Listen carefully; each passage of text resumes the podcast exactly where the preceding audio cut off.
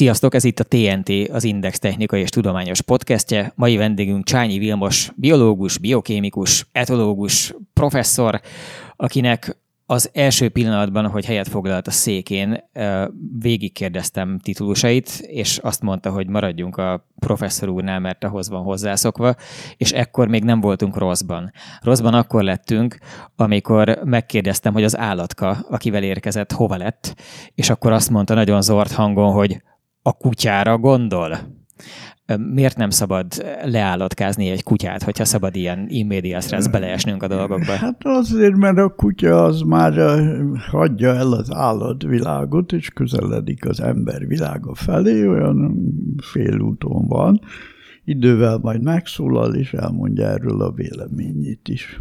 Nagyon várjuk ezt a pillanatot, akkor majd Jankát is be fogjuk mutatni. Most még egy őre Molnár Csabával vagyok adós, aki az Már Index... itt a Janka. Ó, megérkezett Janka is. Szerpusz. Hello, Janka!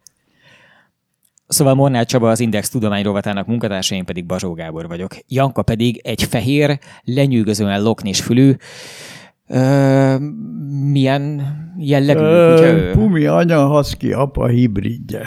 Ah. Hibridnek olyan állatot nevezünk, akinek ismerjük a származását anyai, apailag, és ugye a sétatéri keverékeknek nem ismerjük.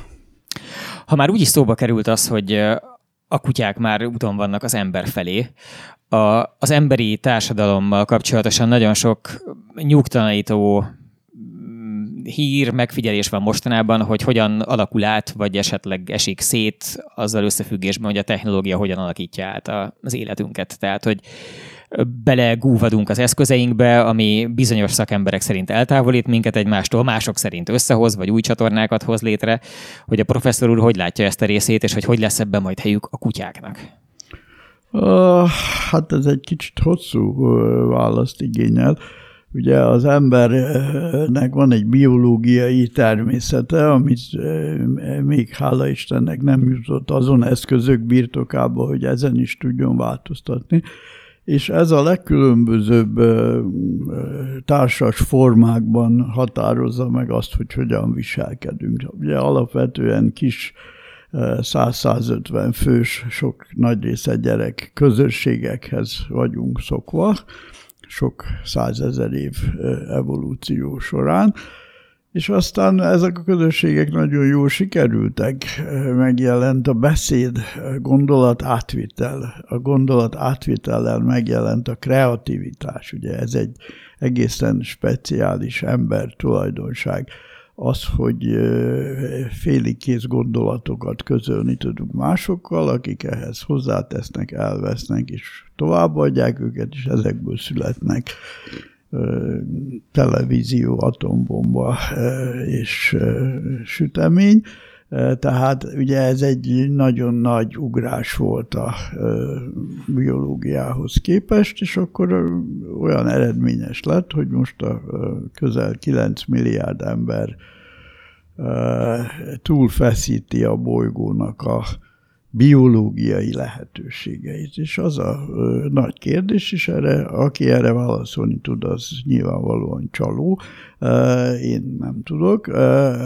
Az a kérdés, hogy vajon időben elég hamar felébred az egész emberiség ahhoz, hogy azokat a szükséges lépéseket megtegye, amelyek az esetleges katasztrófát megállítják. A katasztrófát abban az értelemben kell, és sajnos nem, nem nagyon e, e, ebbe az irányba folynak a elmélkedések. Úgy kell érteni, hogy a társadalom hozzá szokott ahhoz, hogy a anyag, információ és energia és az emberek folyamatosan áramlanak a bolygó körül.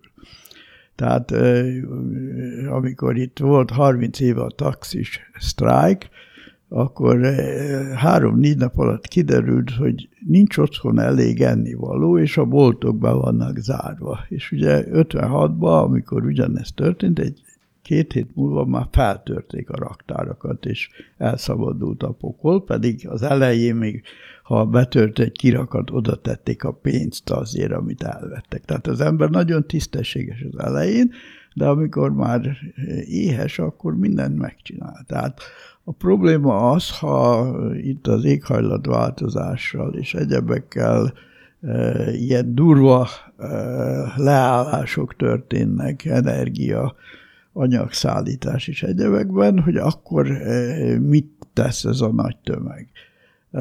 És ezt, ezt nagyon nehéz megjósolni, mert ugye a háborúk idején mondjuk nekem van tapasztalatom, hogy milyen volt a háború 45 körül, amikor minden leállt, nem volt víz, nem volt villany, és akkor is ez egy kétmilliós város volt, hogy akkor még nagyon sok minden előkerült a, kamrákból, de akkor még voltak kamrák. Az én gyerekkoromban még mi szegények voltunk, de a kamrában mindig volt egy félzsák krumpli, volt egy bödön zsír, liszt, mert hát, hogy ez, azt úgy kell. Ma meg ez a szó, hogy kamra, ezt már nem is ismerik a fiatalok. Tehát úgy olyan... mondanák, hogy van egy néhány napnyi puffer tartalék. Esetleg, ha van. Úgyhogy ez, ez a probléma. Tehát ezt lehet, hogy technikailag meg lehet oldani. Nem tudom. Ugye itt beszélünk arról, hogy jönnek a migránsok, és ez milyen szörnyű. Én tulajdonképpen ezzel egyetértek, tehát nem gondolom, hogy a társadalmat el kell árasztani más földrészek lakóival, de amikor százmilliók jönnek, akkor mi lesz? Nem kéne erről beszélgetni? Tehát ugye, amit én hiányolok, az, hogy az emberiség úgy tesz, mintha nem tudná egy kis értelmes része, hogy mi fog jönni, és nem akar erről gondolkodni, tervezni, beszélni. Mert hát ez az egész eredményesség azon múlik, hogy bizonyos dolgokra fel vagyunk-e készülve, és amikor ez meg bekövetkezik, nem kell feltétlenül bekövetkezzen, de ha igen, akkor tudjuk, hogy mit csináljunk. Ugye említette, hogy evolúciósan azért leginkább abban van tapasztalatunk, hogy ilyen 100-150 fős közösségekkel hogyan boldogulunk. És ehhez képest a, a világ most már nagyon régóta masszívan abba az irányba megy, hogy egyre nagyobb közösségek keletkeznek, amik uh, először csoportszinten, aztán mondjuk ilyen nemzeti szinten, aztán nemzetközi szinten egy idő után nemzetiségektől, nyelvtől, határoktól függetlenül nőnek egyre nagyobbra, és ilyen értelemben egy nagy globális közösség alakul ki sok szempontból, és nyilván ebből az emberiségnek messze a nagyobbik része még mindig teljesen ki van rekesztve valamilyen technikai vagy egyéb okból. Én nem egészen így látom. Én azt látom, hogy ugye vannak biológiai tulajdonságok, amelyek a legkülönbözőbb formákban és szerveződési szinteken megjelennek. Tehát ez a 100-150, ugye, amiben mondom, nagy része gyerek, és igazából ilyen 5-10 közvetlen kapcsolat, 20-30 lazább kapcsolat, és aztán jön a 150 egy sok gyerekkel. Ezt, ezt mindenhol meg lehet találni. Tehát igaz az, hogy a, amit mondod, hogy a, a globus az kezd úgy viselkedni, hogy mindenki mehet mindenhova, mindenki tud mindenhova telefonálni. Tehát ez egy nagyon izgalmas dolog. De hát itt is kialakulnak ezek a kis ö, csoportok, részben kultúra, sport, ö, üzlet, bűnözés legkülönbözőbb szinten. És igazából, ha most ilyen szociális szerkezet szempontjából vizsgáljuk a bolygót, akkor azt látjuk, hogy egy nagyon érdekesen összefüggő apró csoportoknak a laza szövevénye. Ugye az eredeti közösségben nagyon erős kapcsolat volt a kis csoport tagjai között. Most minden embernek nagyon sok gyenge kapcsolata van, ami egy más dolog, másképp működik nyilván, de ugyanakkor mégis megtartja azt, hogy hát ismerek én is 30-40 olyan embert, akit felhívhatok valamiért, vagy akik hívnak engem, és ez egy ez egy laza kapcsolat, de azért ez, ez elkülönít a többitől, és lehetővé tesz dolgokat. Az, hogy a mobiltelefonnal tüntetést lehet szervezni, ugye ez egy fantasztikus dolog, de hát ez, ez csak ezt a laza kapcsolatrendszernek a lehetőségeit mutatja, és még nem ismerjük igazán, hogy mi mindent lehet vele csinálni. Ugye csak egy példát mondjak, fölmerült, ültessünk 10 millió fát a dolog, ami egy nagyon szimpatikus, a Csava is biztos bologat, mert biológusnak ez egy nagyon rokkoszemes dolog. Ha már az ember komolyan veszi, akkor azt mondja, igen, a gödröt ki kell ásni, és ahhoz kell egy csomó ember is, 10 millió gödröt kell kiásni. De hol van 10 millió csemete, facsemete? Ki állította össze, hogy milyen fajtákból legyen? Hol határozták meg az önkormányzatok, hogy hova lehet ültetni, mert akár a aszfaltra nem lehet, meg a magánhelyekre se. Tehát kiderül az egészből, hogy ez egy nagyon szép egyéni akcióra való felhívás, de mögötte egy társadalmi intézni való van. Tehát valójában ez egy politikai aktus kellene, hogy legyen, amelyik rá kényszeríti az államot, hogy gondolja végig, hogy hány év alatt lehet 10 millió csemetét csinálni, hogy lehet elosztani a különböző fafajtákat, önkormányzatok hogy szállhatnak be. Biztos meg lehet csinálni de a lényeg a, nem a gödör kiásás és a beültetés, mert nincs mit beültetni, hanem a társadalmi nyomás, hogy ezt az egész társadalom beleértve az államot komolyan vegye. De mások szerint viszont olyan helyzetben van, vagyunk ökológiailag, hogy már bármiféle cselekvés azonnali cselekvés jobb, mint a további gondolkodás, és a végén nem cselekvés? Ezzel azért nem értek egyet, mert a bármiféle cselekvés kudarca aztán tönkretesz mindent. Hogy értelmes cselekvésre van szükség. Tehát én nem ellenzem a 10 millió faültetést. 10 millió fát a végén el kell ültetni. És amellett, hogy ezt hangoztatjuk, meg kell szervezni, hogy ez elérhető legyen. Ugyanilyen dolog a, nem tudom én, ugye a PET palack és a, a szemét ö, probléma. A múltkor valamelyik televízióban láttam egy házaspárt, akik ö, életük cél, fő céljának azt tartották, hogy ne termeljenek hulladékot, és már néhány szá, havonta 400 grammnál, néhány száz grammnál tartottak. Tehát tökéletesen megoldották, hogy nincs hulladék. Gyönyörű példa, de ne képzelje senki, hogy most 9 milliárd ember eh, majd eh, áttér erre az életmódra, mert ez egy nonsens, ez lehetetlen. Ami lehetséges az, hogy mindenki tudomásul veszi, hogy ez egy valódi probléma, illetünk függ tőle, tenni kell valamit. A tevés az nem feltétlenül az, hogy elkezdjük gyűjteni a PET palackot, hanem a cselekvés az, hogy rávesszük az államot, hogy olyan törvényeket hozzon, amely valóban a, a, magasabb társadalmi szinten a, a technológia segítségével megoldja a problémát. Nagyon sok jel mutat mostanában arra, hogy remélhetőleg valamilyen ciklikusság alapján, és ez majd máshogy lesz, de hogy minthogyha a, az államok kifelé látható viselkedését azt egy ilyen önzés kezdené el inkább jellemezni. Tehát most nem annyira a közös cselekvés, hanem inkább az önzés ideje látszik lenni. Ugye a, a magyar állam kommunikációjára is az jellemző, hogy elsősorban a saját érdekeit igyekszik érvényesíteni, akár az államok közösségében, mondjuk az EU-ban. Befelé is azt kommunikálja, hogy ezek a, a külső államközi entitások, ezek igazából nem annyira fontosak, és az a fontos, hogy elsősorban a saját érdekeinket képviseljük, miközben azok a az életünket fenyegető folyamatok, amiket emlegetett, a, a klímaváltozással összefüggő migrációs válságtól kezdve egy sereg másik dologig, azok mind az egész fajra jelentkező egzisztenciális nyomást jelentenek, tehát hogy mindannyian fogunk meghalni, mi is, akik nem akarjuk beengedni a migránsokat, a migránsok is, az amerikaiak is, mindenki, aki megfő, az ugyanúgy fő meg.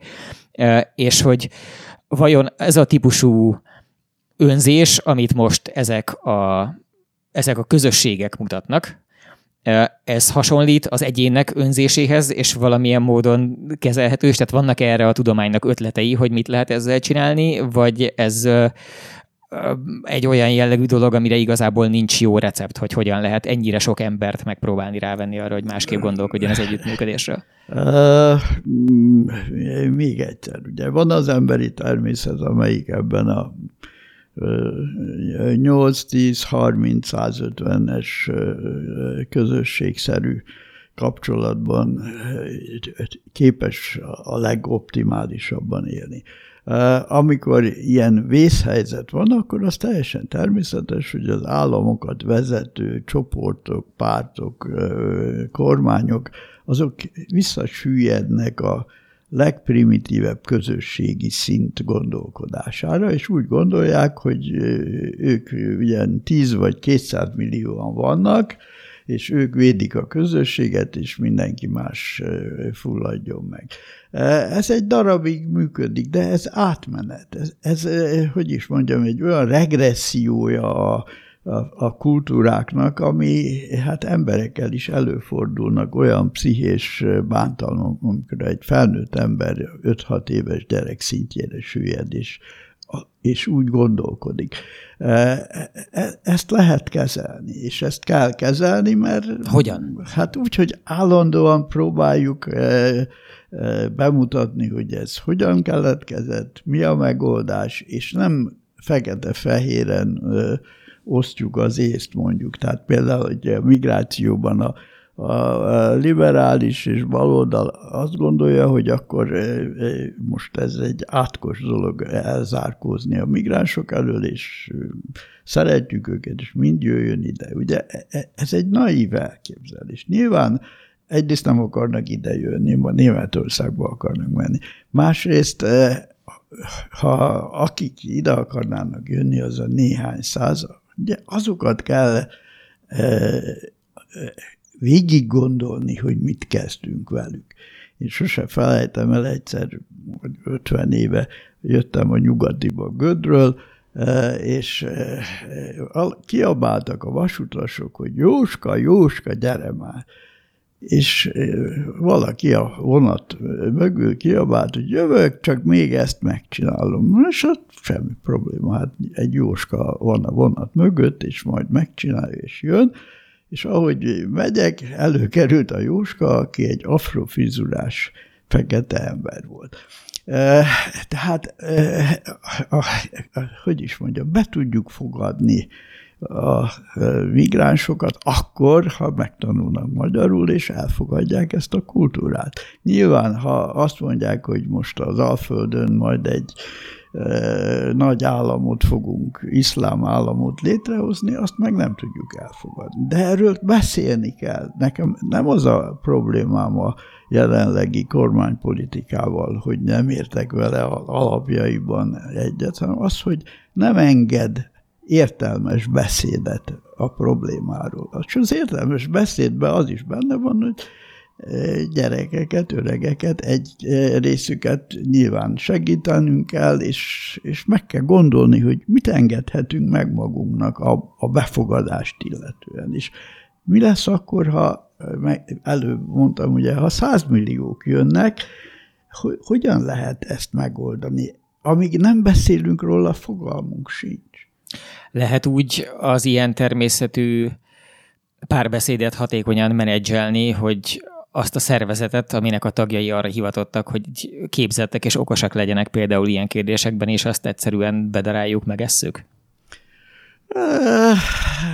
Most melyikre gondol a bedarált szervezetek közül?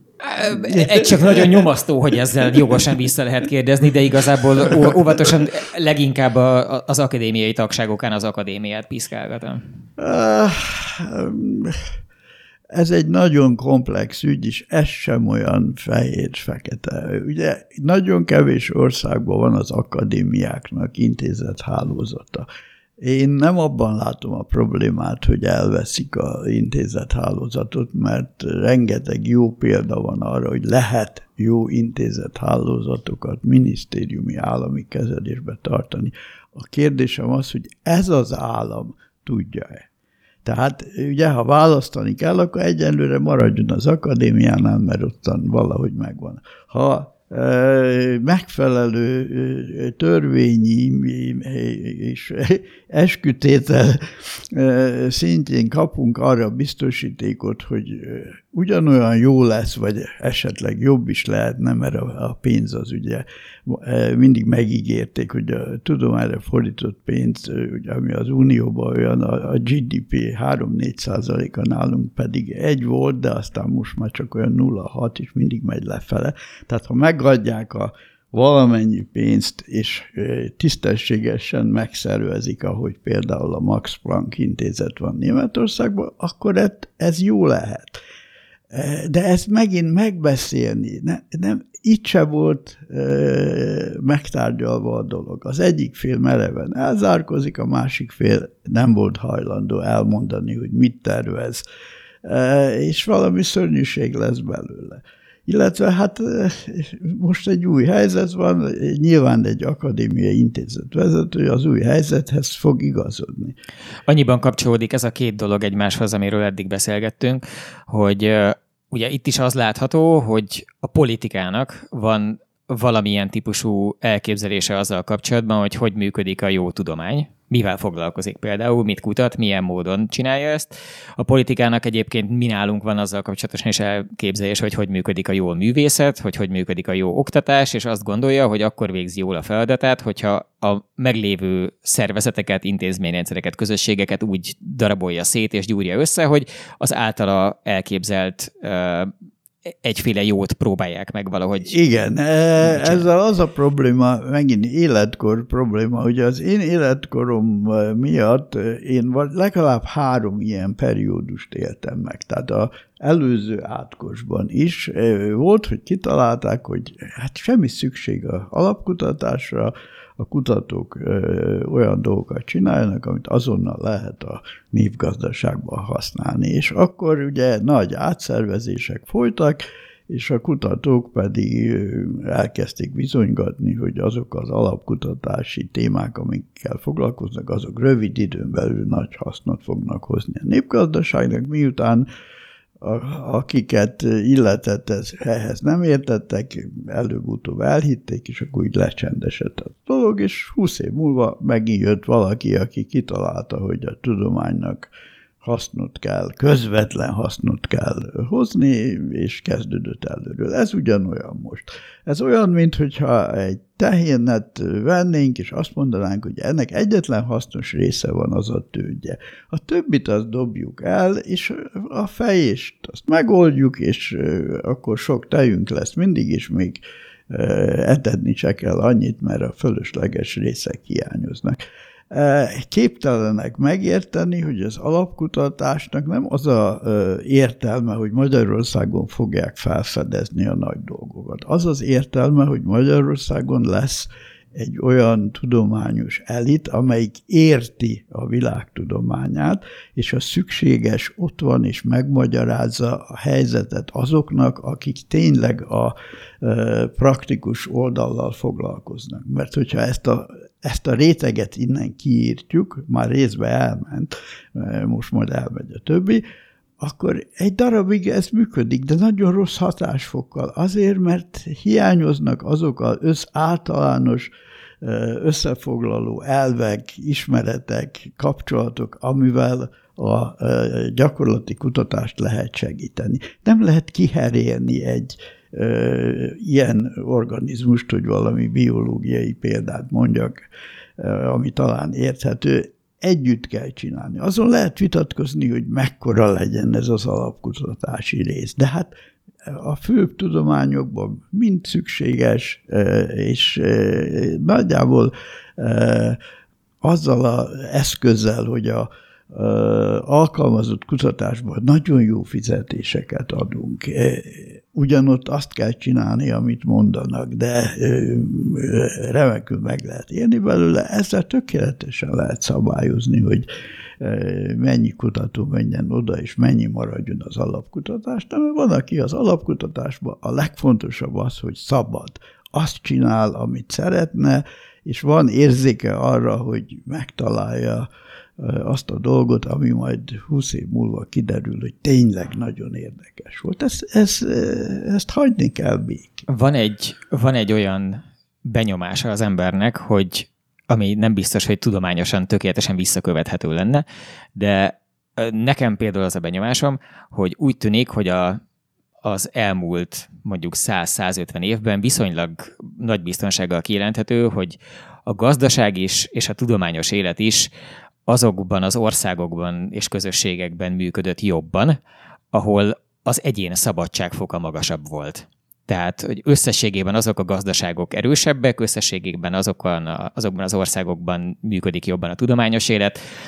Ezzel párhuzamosan a fegyveres konfliktusok és a nem fegyveres vetélkedések nagyobbik részét is mondjuk a, a, a két nagy tömb közötti gazdasági vetélkedést, az űrversenyt, egy csomó példát lehetne hozni a, valahogy az emberi szabadságot jobban tisztelő közösségek nyerték, eddig úgy tűnt ezt a professzor úr így látja, megerősíti vagy nem, és hogyha igen, akkor van-e ebből valamilyen levonható következtetés?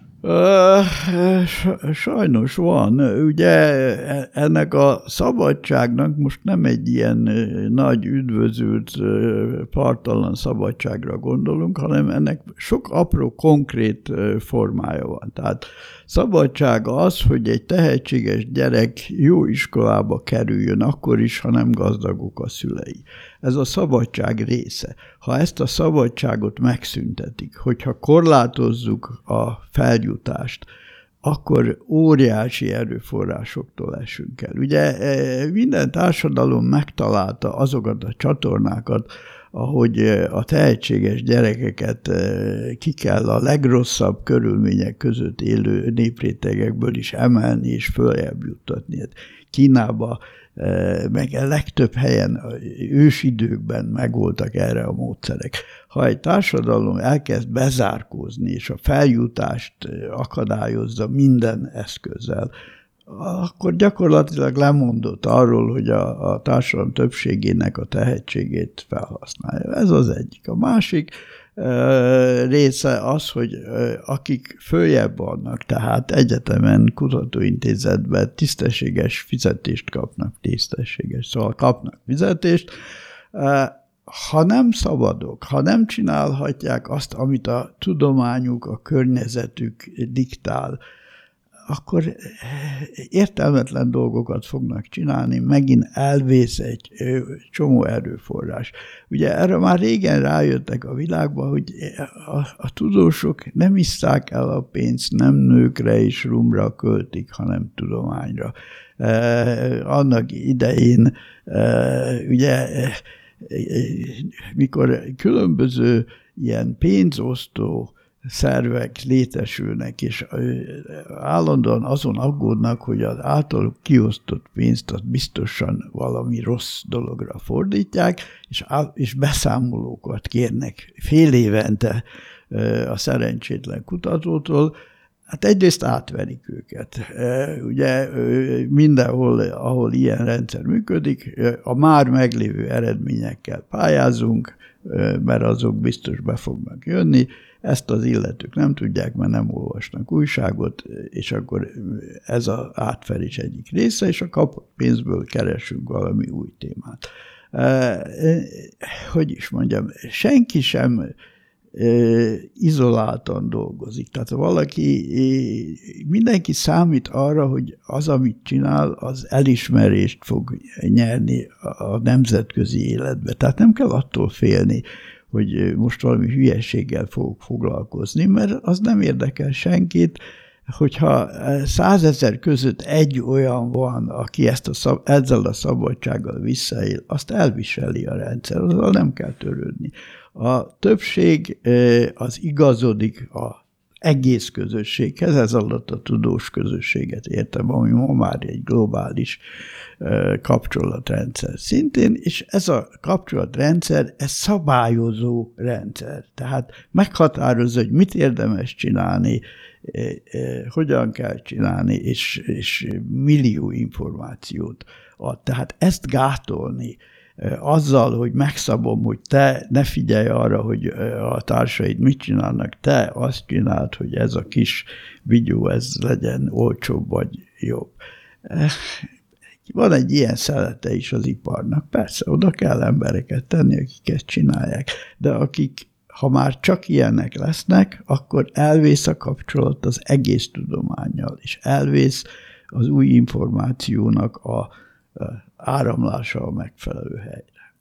Ha igaz, tehát az, hogy, hogy szabadon szerveződni a tudománynak jobb, hogy összességében a nyitottabb társadalmak látszólag versenyképesebbek, akkor miért keletkeznek aztán azok a tendenciák ezekben a relatív jólétben élő és szabadságban élő társadalmakban, amik elkezdik korlátozni aztán először befelé a saját bizonyos tagjaiknak a szabadságát, és, és kifelé is ilyen elzárkózó természetűek. Tehát itt van mondjuk a Donald Trump jelenség, aki ugye egy meglehetősen egyszerűnek tűnő figura, aki a azokat a dolgokat, amikkel kapcsolatosan uh, hiányzi, hiányos tudással rendelkezik, azokat egy ilyen gyermeki szinten megtagadja, vagy elrendezi. Megmondja, hogy mi, megmondja a frankót, és úgy alakítja az intézményrendszert, ahogy az neki komfortos. Ugye hasonló jellegű dolgokat látunk uh, több más országban is, és úgy tűnik, hogy uh, hogy ezek ugye döntően demokratikus úton megválasztott vezetők, akik utána elkezdik megnyesegetni azokat a szabadságokat, amik részben a saját felemelkedésükhöz tudtak vezetni, illetve az adott Igen. országnak. A mai New Yorkerben jelent meg egy jópofa karikatúra, egy kisfiú és egy mama látszik a rajzon, és a mama azt mondja, hogy ebben a házban nem tűrök elnöki beszédet.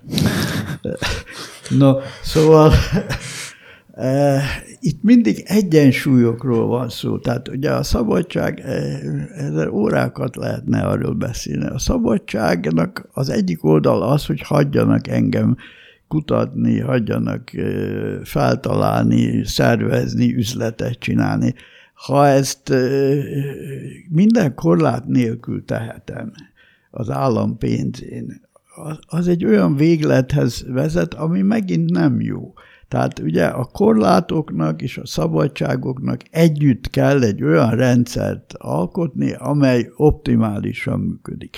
Minden kultúra az a meghatározott korlátok és szabadságoknak egy funkcionálisan összehangolt rendszere, ami azt jelenti, hogy az annyi szabadság van, hogy a legtöbb korlátot meg tudom kerülni, ha ügyes vagyok. No, szóval a, a társadalom az, az nem valamilyen kristályforma, hanem az egymás ellen működő folyamatoknak a optimális egyensúlya ideális esetben. És hát ezt hol az egyiket, hol a másikat rontjuk el, de így működik a társadalom. Ez nem egy ö, nagy tragédia. Tehát, hogyha most biológiai példával egy állati szervezet igazából ugye akkor működne optimálisan, hogyha semmi baj nem érné, mindig annyi táplálékot kapna, amennyi kell neki, és mindig annyi erőkifejtést végezne, amennyi az izmok működésben tartásához szükséges. Ugye ez egy ideális eset, ilyen nincs. Hol többet fut szegény, mert nem kapta el a nyulat, vagy a gazellát, és nagyon éhes, és több energiát fektetett bele szinte, mint amennyit kap, hol meg agyonzabálja magát, és ott három napig nem csinál semmit. Tehát az élet arról szól, hogy egy nagyon robusztus, rustikus folyamatrendszere van, amelyik hol erre billen ki, hol arra. A lényeg az, hogy vissza tudjon billenni a megfelelő útra, és ez a társadalmakra is ugyanígy igaz. A szabadságok és korlátok hol erre, hol arra bezáródnak, vagy kinyílnak, és akkor a társadalom ezt megérzi, de hosszú távon, és hát azt kell mondjam, ugye mindig napra készen szeretnénk, hogy a dolgok jól működjenek de a társadalom generációk ütemében változik. Tehát e, azt kell mondani, hogy 200 év alatt ez rendbe fog jönni. Még akkor is, ha ez nem vigasztaló annak, aki arra gondol, hogy ő neki holnapra jöjjön el a jó világ, mert ő neki már csak egy-két éve van erre. Hát ez egy gondolkodásmód, ami, amit el kell fogadni, hogy ez egy lassan megvalósuló dolog, és nagyon sokat lehet tenni konkrétan azért, hogy valamelyik folyamatot siettessük, vagy megállítsuk, de az, hogy parancsra megálljon, siessen, az nem megy.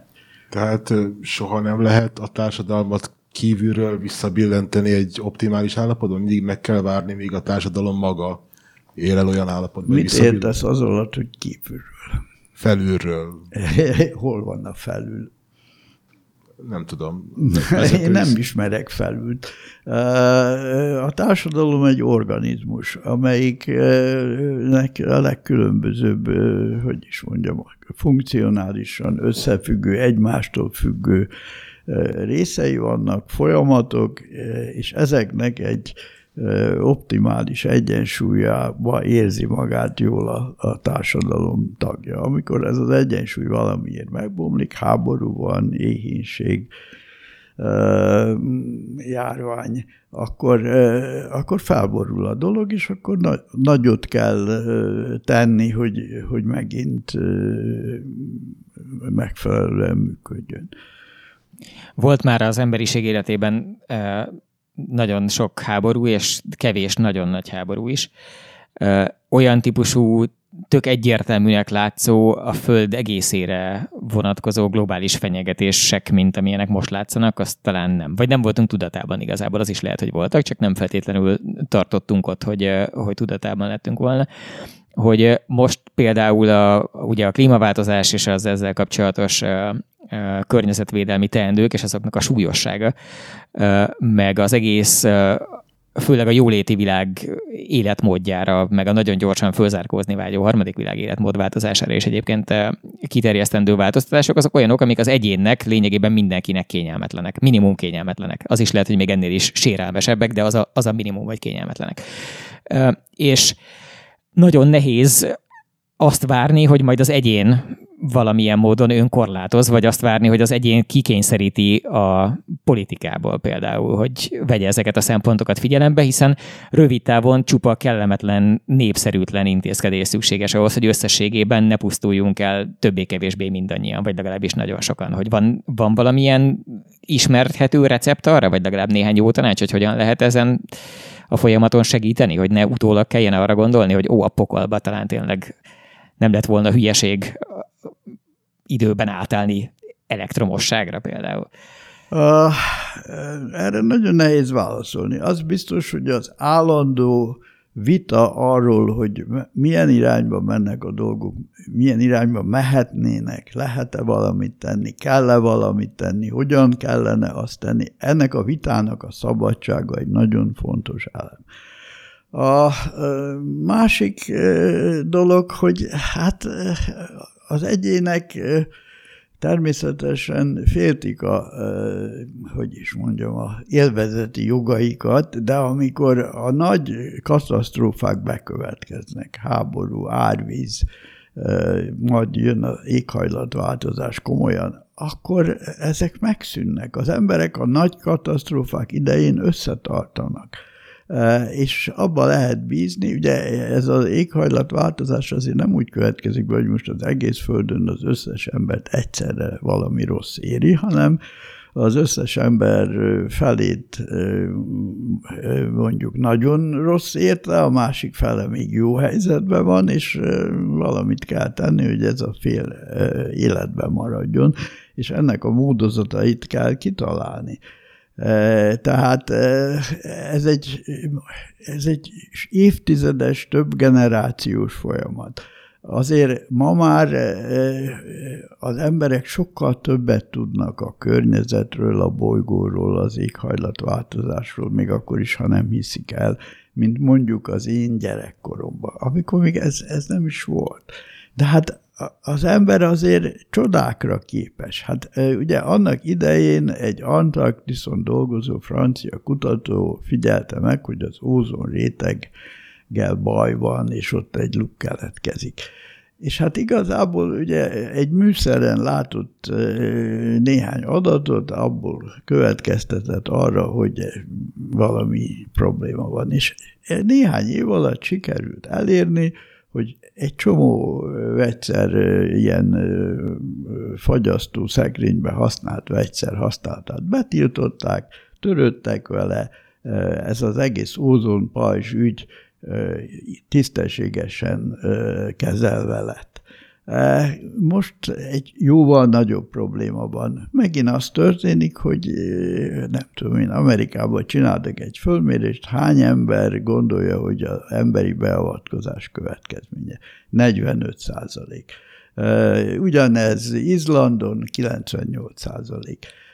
Hát egyelőre ott tartunk, hogy az embereknek el kell hinni, hogy baj van hogy nem csak az a baj, hogy nagy tömeg volt, tegnap is torlódott a kocsisor, hanem hogy igazi nagy baj van, és ha mindenki elhiszi, akkor könnyebb megtenni a megfelelő intézkedéseket, és könnyebb kiválasztani azokat, akik hajlandók ezt a megszorító intézkedést vezényelni, mert ugye hát én nem hiszek a Trump hosszú távú sikerében. Én azt gondolom, hogy lehet, hogy még a hajszál hiány meg fogják még egyszer választani, de hogy utána aztán valami egész más jön, ebből biztos vagyok, mert hát egy olyan fajta kistílű, gyerekes, elmebeteg politikát folytat, ami, ami hosszú távon nem fenntartható.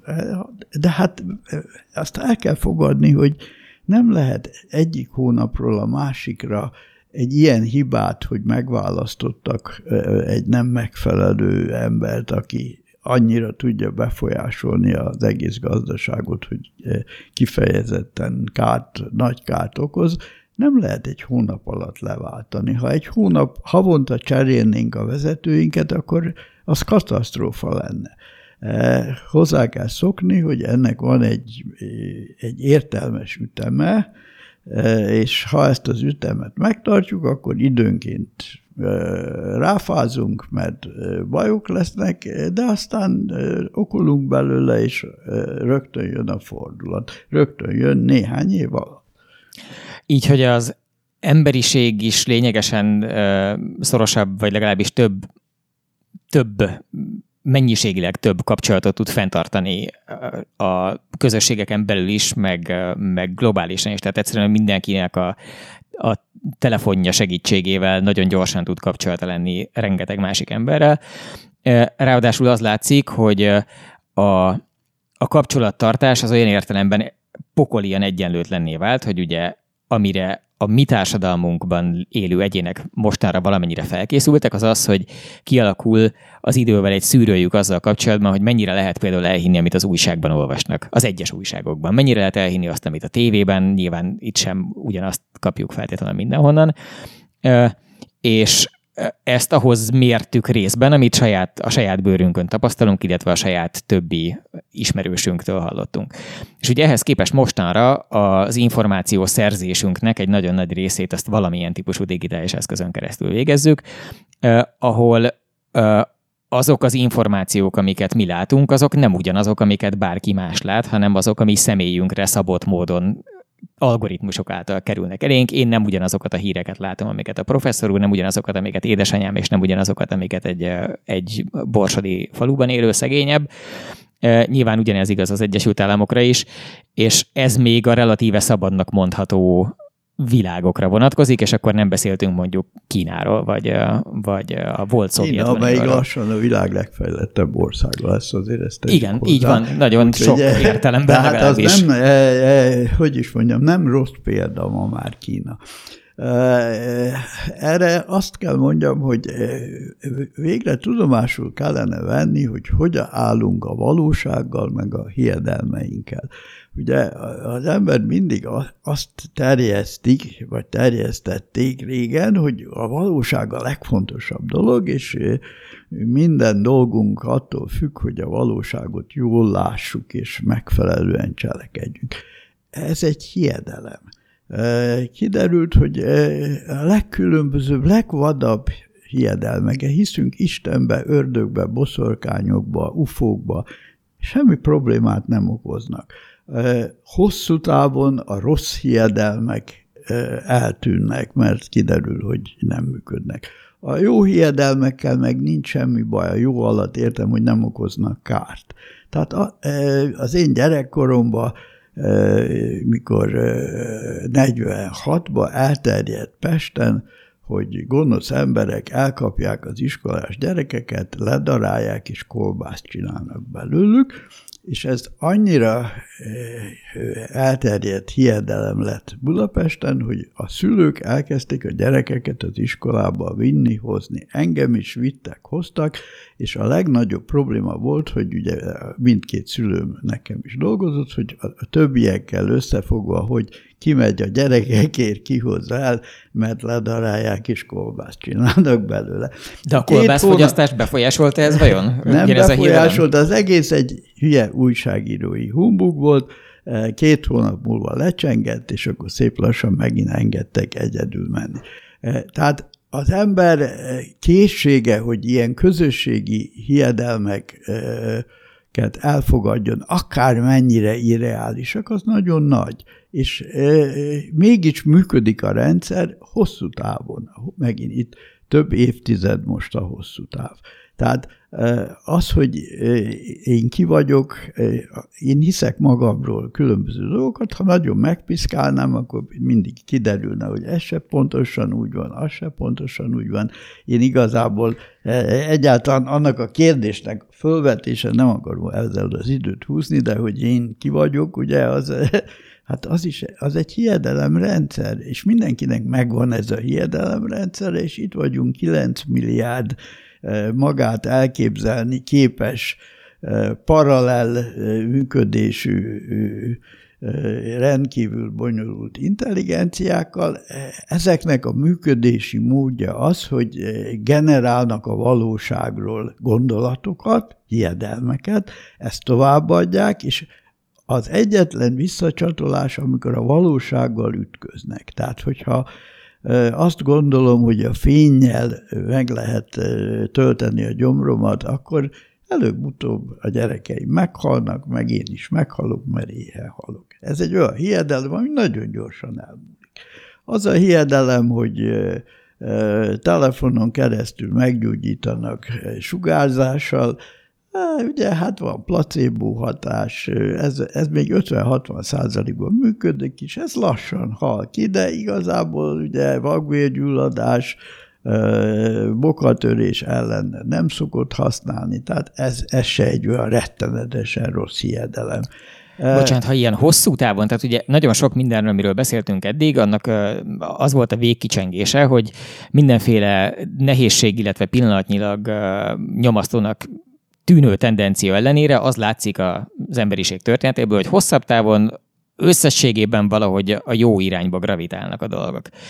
És ehhez két érdekes dolog merül föl. Az egyik az az, hogy megpróbálhatjuk-e valahogy a jót ebben definiálni. Például, hogyha már szóba került Kína, ugye közbeszúrta, hogy Kína bizonyos értelemben most az egyik legfejlettebb országnak tűnik a Földön, hogy nyilván ezzel a, a kínai gazdasági csodának a, a szerencsétlen ágán üldögélők, akik ráadásul nem is nagyon tudják kifejezni az ezzel kapcsolatos boldogtalanságukat, vagy éppen a táborba zártak, vitatkoznának.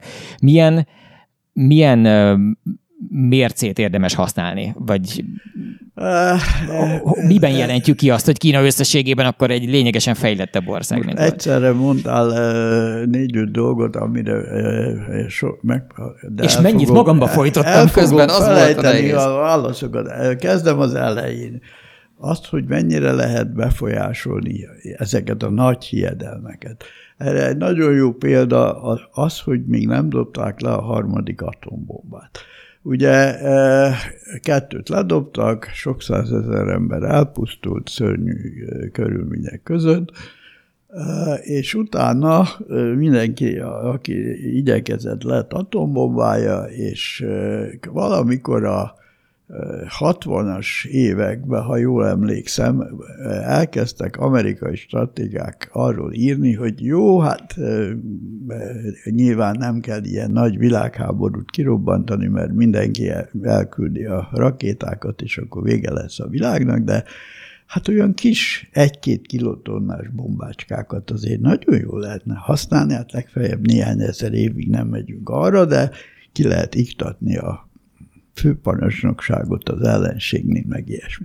És egyre többet írtak erről, amikor a fizikusok elkezdtek aggódni, és valamikor 70-es évek vége, de nem, a számokban már nem vagyok biztos, Moszkvában az amerikai és orosz fizikusok tartottak egy nagy konferenciát, és ott definiálták és publikálták a nukleáris tél vízióját, vagyis azt az elméletet, hogy ha minden, egy bombát ledobnak, a másik dobja a másikat, és aztán mindent ledobják, és a Földön egy ugye, több éves sötét felhő és por lesz a légkörbe, és elpusztul az egész világ.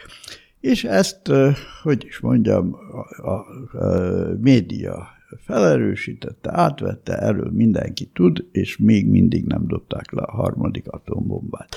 De aki egy kicsit utána néz a dolgoknak, az rájön a következőre. Ezt az elméletet, már hogyha ledobják mindegyiket, akkor mi lesz, a konferencia előtt 20 évvel egy amerikai fizikus közölt egy fizikai folyiratba, és egy csomóan nekiugrottak, és kimutatták, hogy rosszul számolt. Hibásak a számításai, nem így működik. És, és főleg nem így működik, amikor tudjuk, hogy egy hadsereg háborúban az elej, az első előtt, utolsó előtti nap még nagyon összefogott és nagyon jól működik, amikor elkezdődik a dolog, akkor egyáltalán nem úgy működik feltétlenül, hogy azt elképzelik. Erre is hadd mondjak egy rövid példát, mert ezt nagyon fontosnak tartom. Valamikor a, megint a 70-es években az orosz, amikor még voltak szabad földi kísérlet, atomkísérletek, a sugárbiológiai intézetek vezetőit elhívták a Szovjetunióba egy, egy demonstrációra, és a magyar intézet vezető is elment, és ő a Straubnak, az én főnökömnek mesélte el, hogy eskü terhe alatt, hogy senkinek nem mondja, én is mindig megesküdtem, hogy senkinek nem mondom. A hallgatóinkat Na, is megkérjük, hogy esküdjenek meg, hogy nem igen. adják tovább. E, és a következő történt, Szibériába vitték őket, és van egy terep, és az egész gyakorlatnak az a célja, hogy azt gyakorolják a legválogatottabb ezredekből kiválasztott tízezer ember, hogy egy területen, ahol egy kis néhány kilotonnás bombát robbantanak. Egy taktikai atomfegyvert, ahogy ezt ilyen szépen Hogyan írták. kell átmenni úgy, hogy az ember lehetőleg élve maradjon. Legalábbis ebben a két hétben, ameddig még hasznos eleme az offenzívának. Várj, ne, ne siessd el a kommenteket, mert Igen. meglepő fordulatok jönnek. Ugye e, e, ilyen biztonságos helyről nézhették az egészet, és az első a adott napon, kora hajnalba tízszer egymás után bomba nélkül átmentek ezen a területen a katonák, hogy mindenki minden fát, bokrot ismert, hogy majd, ha robban a bomba, akkor itt erre vagy arra kell mennem. És utána robbant a bomba, kicsi bomba. És akkor menni kellett volna, 5 perc, 10 perc, negyed óra, fél óra, senki nem indult el, egy óra múlva lefújták, és azt mondták, hogy vége. A gondolat menete a katonáknak az volt, hogy eh, ez parancs megtagadás, ezért Szibériába fognak vinni. De azt túl lehet esetleg élni. Azt, amit láttam, azt nem és nem mentek. És tudjuk, hogy a, a angolok e, Ausztráliában csináltak hasonlót, ugyanilyen eredménnyel az amerikaiak meg azt hiszem Nevadába. Tehát ez nem működik, és e, az a hiedelem, hogy ez valami iszonyúan borzalmas dolog, ez képes volt aktív cselekvő katonai hatalmakat megakadályozni abba, hogy ezt használják. Ez nem azt jelenti, hogy biztosan nem fogják használni, hogy valamilyen őrült valaki nem nyúl hozzá, de a hosszú, nagy, fontos folyamatokban látszik, hogy a hiedelmeknek, ezeknek a hiedelmeknek rendkívül fontos szerepe van, tehát érdemes a hiedelmekkel foglalkozni. Érdemes súlykolni azt, hogy jön a katasztrófa. A proféták mindig erre szolgáltak, hogy sokkal szörnyűbb dolgokat láttak, mint a, a, a közösségek, vagy a populáció egésze, és mindig megjósolták a világ végét és a borzalmakat. Ez nagyon fontos szerep, mert ez felébreszti az embereket. Rájönnek, hogy nem egy nyugodt, békés korszakban ülök a tévé előtt, és iszom a jó sört, hanem félni kell, hogy holnap már jégkorszak lesz.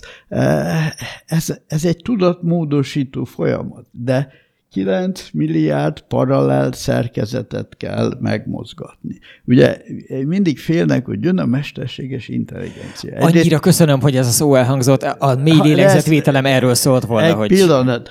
Itt ülünk nyakig a mesterséges intelligenciával, amit most csinálunk, abba is működik. Igen. Ugye nem egy mesterséges intelligenciától kell félni, aki ott ül majd a komputerben, és sokkal okosabb lesz, mint én is, jaj, de borzasztó. Ez az egy akármilyen okos lesz. 9 milliárd másikkal áll szembe. 9 milliárd paralel működő természetes intelligenciánk van. És most félünk attól, hogy egy e, mesterséges az majd Jézus Mária, de okos lesz. Most mondom. Én pont erre szerettem volna rákérdezni, hogy a, az általános mesterséges intelligencia, ugye itt ez egy terminológiailag szokás ezeket szállazni, hogy vannak bizonyos specifikus célokra létrehozott, megírt célhardveren futó mesterséges intelligenciák, amik valamihez értenek, mit tudom én, képelemzést végeznek, és a, hogy a leghétköznapibbat mondjam, amire egyébként nyilván mindenkinek, vagy legalábbis nagyon sokunknak van személyes tapasztalata, hogy ha most feltölti valaki a fotóit a Google-be, akkor a Google Fotóz azt tudja az egyes embereket már keresni. Tehát beírom, hogy édesanyám, és akkor ő megmutatja az összes képet édesanyámról, pedig én nem állítottam be mindegyikre, hogy azon ő látható. Ilyenkor az történik, hogy én kapok egy mesterséges intelligenciától egyfajta segítséget, és cserébe a másik néhány százmillió felhasználóval együtt tanítom a mesterséges intelligenciát, hiszen amikor mégse édesanyám van rajta, akkor megmondom, hogy ez nem ő volt, amikor meg nem vett észre, akkor megmondom, hogy ez ő, és ennek a segítségével létrehozunk egy olyan intelligenciát, ami sokkal ügyesebben ismer föl viszonylag kevés képi információból nagyon sokféle környezetben, nagyon sokféle megvilágításban embert. És ameddig ez csak ennyit csinál, addig nyilván az történik, hogy a Google-nek lett egy nagyon jó arcfelismerő algoritmusa. Nyilván, hogyha azt feltételezzük, hogy ezt nem a Google használja, hanem mondjuk a, a bizonyos szervek bizonyos tevékenységekre, vagy mondjuk arra, hogy megkérdezenek engem, amikor sutyomban elmentem az éjszaka leple alatt a szeretőmhöz, hogy merre jártam, és látszik a térfigyelő kamerák képén, hogy én voltam, akkor ez nyilván sokkal nyomasztóbb. De a, a, az általános mesterséges intelligencia az ugye egy más lapra tartozó dolog, ott arról van szó, hogy létrehozunk olyan gépi eszközt, ami praktikusan mindent, amit az ember a saját agya segítségével tud, azt nagyságrenddel vagy nagyságrendekkel gyorsabban tudja, és van, aki ettől a fajunk végét várja, van, aki ettől a fajunk végét várja, de nem bánja különösebben, mert azt gondolja, hogy ilyen értelemben az emberiség végül is továbbadta az evolúciós feladatát, elvégezte, és továbbadta a, az intelligencia fákjáját, csak most már nem feltétlenül olyan sejtalapú szerveződés viszi tovább, hanem valami digitális természetű. És van olyan, aki pedig azt várja, hogy majd ez fog minket végül kihúzni a slamasztikából, tehát hogy amire az emberiség nem látszott képesnek, hogy megóvja a bolygóját, hogy az élőhelyét, hogy valahogy az emberközi viszonyait, anélkül, hogy megennénk egymást a fix méretű bolygónkon, azt szervezzük majd ki ennek az új entitásnak, hogy ebből ezzel kapcsolatban milyen meglátásai Jó, vannak? Egyrészt ugye írtam erről egy regényt, a Ő ott bent címmel még fut. Lehet-e, tud-e az Isten olyan nagykövet teremteni, amit ő se tud felemelni? Mi erről a véleményed? Igen. Hát szóval nem hiszel az Istenbe. Ez a probléma, ugye minden ilyen megállapítás, hiedelmek, hogy is mondjam, csatája. Milyennek képzelem az Istent? Milyennek képzelem a nagykövet? Honnan kell felemelni? Ugye az Istent azt egy ilyen emberszerű lénynek képzelem, és utána éppen emeli, és nagyokat nyög, amiközben emeli a követ. Ezt el lehet képzelni, ezek hiedelmek, de ez játék. Azt képzelni, hogy lesz, ugye én végig olvastam ehhez a regényhez a három-négy évvel ezelőtti szakirodalomnak egy jó részét, elképesztő, hogy az emberek miket képesek gondolni, miben képesek hinni. Tehát ugye a, a egyik legnépszerűbb ilyen hiedelem az, hogy ha majd egy ilyen intelligenciát, amiről te mondtál, tehát mindent tud, sokkal okosabb, létrehozunk, akkor hiába fogjuk egy külön épületbe, jól elzárva tenni, mert ez egy olyan okos lesz, hogy rávesz bennünket, hogy engedjük ki. Akár mit csinálunk, meg fog bennünket győzni, hogy rá kell engedni őt az internetre, mi ráengedjük természetesen, mert olyan hülyék vagyunk, és akkor már is átveszi a hatalmat. Na most itt, hogy is mondjam, mese gyerekeknek. Ahhoz, hogy egy komputerben lévő intelligencia valamit csináljon, ahhoz viselkedni kell. Tehát eszközök kellenek, azokkal, azokat manipulálni, irányítani kell, hol vannak azok az eszközök, amelyeket egy végtelenül okos intelligencia tudna ellenünk használni, amikor mi 9 milliárdan vagyunk, és nagyon okosak vagyunk. Ki fog nekik szót fogadni? Ha mondjuk rájövünk, hogy ez egy rossz indulatú intelligencia, és ahelyett, hogy kikapcsolnánk, szót fogadunk neki, megcsináljuk azokat az eszközöket, amikkel ő ártani tud, az nem egy pillanat, egy bármekkora intelligencia se tud egy tized másodperc alatt olyan gépeket előállítani, amivel az emberiséget tönkre lehet tenni. Ez egy baromság. E, beveszik az emberek ezeket a meséket, és közben nem veszik észre, hogy az az energia, ember és anyag folyam, ami a bolygót körülveszi, amiről az elején itt beszéltünk, az már mesterséges intelligencia nélkül nem működne.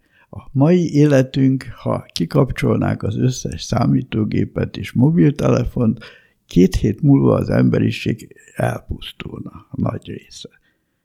Ki vagy, nem kiszolgáltatva vagyunk, hanem ez a mesterséges intelligencia tart bennünket életbe. És amilyen gyorsan fejlesztjük, várható, hogy a problémáink megoldásában is segít. Nem azt kell várni, hogy leülünk egy komputerhez, és ő majd elmondja, hogy gyerekek, ne dobáljátok a PET palackokat a tengerbe, mert ez a halaknak rosszat tesz, és akkor megtudjuk, hogy milyen hülyék voltunk. Hanem esetleg megcsinálják azokat a palackokat, amelyek gyorsan gyorsan lebomlanak.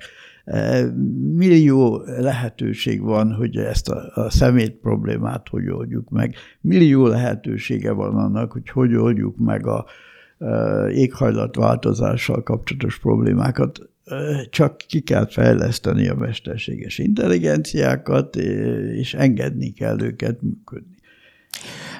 Elon Musk, aki nagyon ellentmondásos megítélésű Igen. karaktere a jelenünknek. Neki az egyik legkevésbé reflektorfényben lévő néhány év alapított eh, vállalkozása, a Neuralink, az azzal foglalkozik, hogy a az emberi agynak és a digitális eszközöknek, tehát a gépeknek az interfész problémáján dolgozzon. Ugye Musk röviden ezt azzal jellemezte az elején, hogy rettenetesen alacsony sávszélességen kommunikál az ember és a gép jelenleg egymással.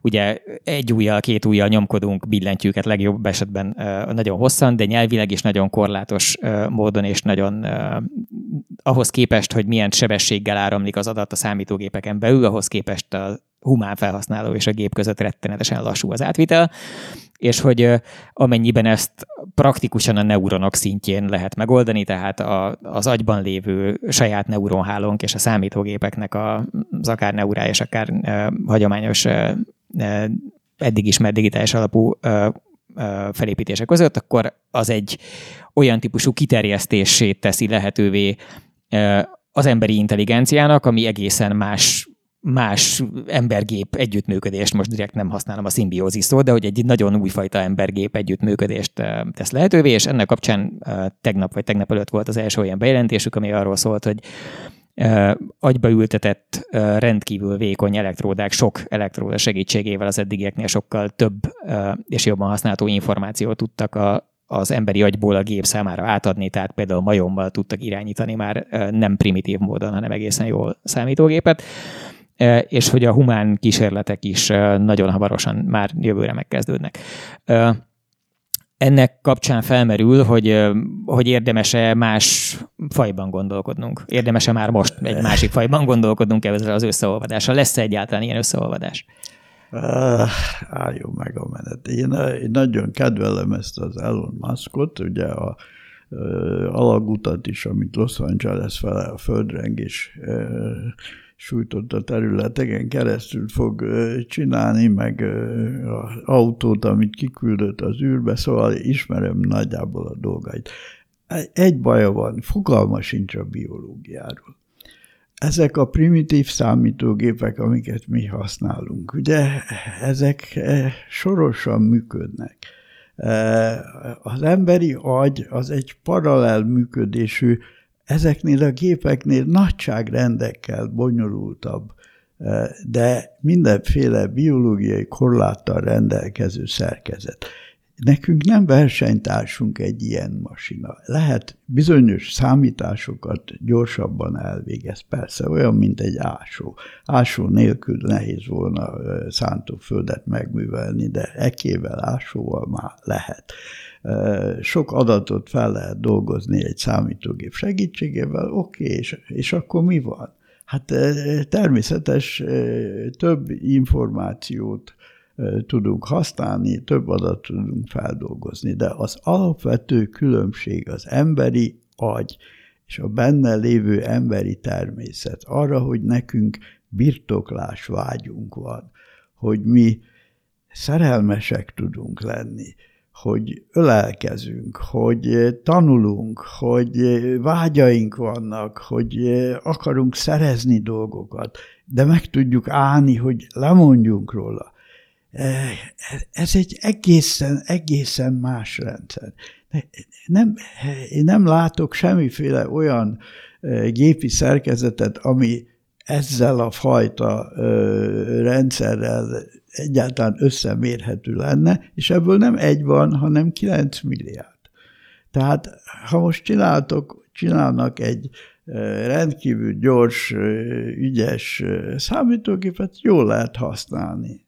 Én nem, nem látok semmiféle további lehetőséget arra, hogy összenőjünk meg ilyen hülyeségeket. Hát van egy ilyen egérkísérlet, hogy építenek egéragyba egy csipet, és amikor a memóriával kapcsolatos részekbe a hipokampusz mellé tették, és tanítottak az egérnek bizonyos dolgokat, megtanulta, jobban tanult, mint a csip nélkül, és ha kiveszik, vagy inaktiválják a csipet, akkor elfelejti a dolgok nagy részét. Amikor aktiválják, akkor emlékszik rá. Tehát működik biztos, hogy lehet működtetni. Biztos, hogy lesznek olyan emberek, akik a telefonkönyvet a fejükbe fogják hordani, bár már nincs is telefonkönyv, e, úgyhogy ez is egy ilyen... A science fictionben megjövendőlt bionikus tuning, Igen, de, de könyörgöm, e, hát mire, mire föl? E, több szexet akar? Nagyobb földet? nagyobb vagyont. Hát ezek ennélkül is működnek. Ehhez nem kell ezek nagy, olyan speciális igények, hogy, hogy én szeretnék repülni. De szárnyaim nem nőnek. Ettől fel kell találni a repülőt, és akkor lehet repülni annak a korlátaival, előnyeivel. Gyorsabb, mintha szárnyaim lennének, talán még biztonságosabb is. De hát az ember mindent meg tud valósítani, amit kitalál. Na most kitalál egy magánál sokkal-sokkal intelligensebb valakit. Miben, jelent, miben jelentkezik ez az intelligencia? A pszichológusok nem tudnak adni egy intelligencia definíciót. Ugye közismert, hogy maguk között azt mondják, hogy intelligencia az, amit az intelligencia tesztek mérnek. Passz amikor elkezdték az állati intelligenciákat vizsgálni, és egy tíz év múlva kiderült, hogy mindenki az emberi intelligenciával hasonlította őket össze, mert olyan teszteket használtak, amiben az ember a legjobb, és akkor az állatokat úgy sorolták, hogy hát a csimpánz volt a leghasonlóbb hozzánk, és az egér a legkevésbé, és akkor ilyen rangsorba lehetett őket állítani. Nem tudjuk azt, hogy az emberi intelligencia az a, általában véve az intelligenciák melyik osztályába tartozik, melyik alosztálynak, melyik tagja, és milyen tagok vannak még, és hogy néz ki az egész rendszer. Kellene tudnunk valamit az intelligenciától, mielőtt elkezdünk aggódni azért, hogy egyszer majd lesz egy nálunk sokkal okosabb. És akkor az milyen borzasztó lesz. Ezek naív gyerekmesék. Akkor még gyorsan kanyarodjunk vissza a keretes szerkezet végéért oda, hogy ahogy átalakul a társadalmunk, és egyre jobban függünk a digitális eszközeinktől, és aztán majd lesz valami a mesterséges intelligenciával is, vagy nem. De hogy azért az emberiség nagyon régóta egy nagyon speciális viszonyban él a kutyákkal. Hogyan képzeljük ezt el mondjuk száz év múlvára, amikor mindannyian VR sisakokkal a fejünkön fogunk császkálni, hanem az van, hogy az agytörzsünkbe dugott elektrodákkal fekszünk majd, mint a Matrixban. Uh ha ugye az én jóslataim azok csak addig érvényesek, amíg az ember a saját emberi természetét nem változt, biológiai természetén nem változtat. Ha változtat, akkor minden lehet, és azzal, azzal mesék birodalma. Ha ez az emberi természet marad, hát könyörgöm, a kutya az egy háziasítás során úgy változott meg a farkastól, hogy beilleszkedett abba az ökológiai fülkébe, amiben az ember él. Neki éppen olyan fontos, vagy fontosabb az ember ma már, mint a másik kutya, leszámítva a szaporodást. E, van, kifejlődött a szociális megértése, tehát érti, hogy egy családon belül mi történik, ki megy el, ki jön, ki tartozik ide, ki a barátok közé, ki a ellenséges postás. Tehát minden ilyennel tisztában van. Biztos, hogy meg lehetne szólítani. Ha az emberi beszéd és gondolat átvitel beszédes formájának a genetikáját felderítik, ami 20-30 év akkor lehet azon gondolkozni, hogy mit kell csinálni ahhoz, hogy a kutya is elkezdjen valamilyen primitív beszédet. Egyébként a Franz Werfelnek az utolsó könyve, a Meg nem születettek csillaga, abban egy olyan társadalom van, a kutyák már beszélnek.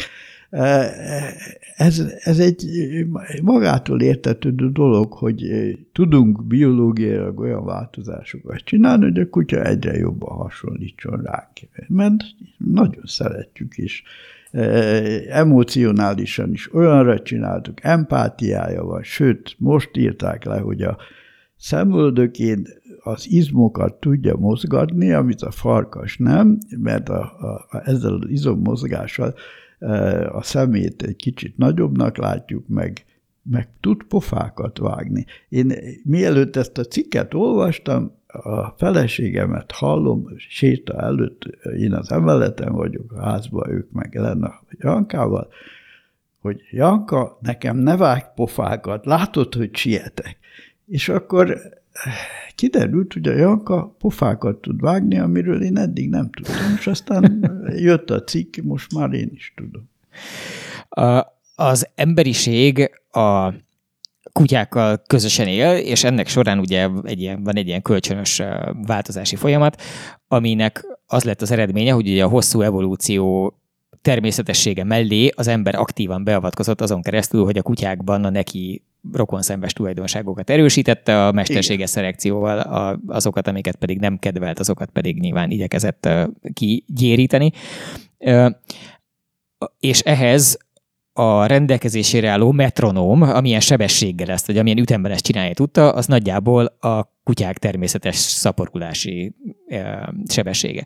Most ehhez képest mostanra, ha mondjuk azt mondja a Facebook, hogy ők gyártanak egy digitális asszisztenst, ami többé-kevésbé hasonló célokra próbál lenni, mint amire szerintük a kutya van, tehát egy kicsit így társasági is, egy kicsit stimulál, egy kicsit megnyugtat, egy kicsit törődést érzékelünk, mindegy, hogy milyen módon, ez egy gondolatkísérlet, és azt csinálják, hogy figyelik, hogy az egyes felhasználók mennyi időt interaktálnak ezzel az általuk létrehozott hívjuk blökinek, digitális blökivel, és amikor azt látják, hogy nem igazán sokat, mert valamilyen nem, valamiért nem jó, akkor hozzányúlnak, és változtatnak rajta, és a nagyon sok milliárd felhasználónak az instant visszajelzései alapján megpróbálják létrehozni azt a szuper társat, ami nem nem kutya generációk sebességével evolválódik olyanra, amilyen az emberrel jól működik együtt, hanem mondjuk másfél év leforgása alatt ilyen jellegű kísérlet volt és van is már, és az látszódott, hogy egyelőre semmi nem tudta, semmilyen mesterséges pótlék nem tudta kiszorítani az igazi létező kutyát.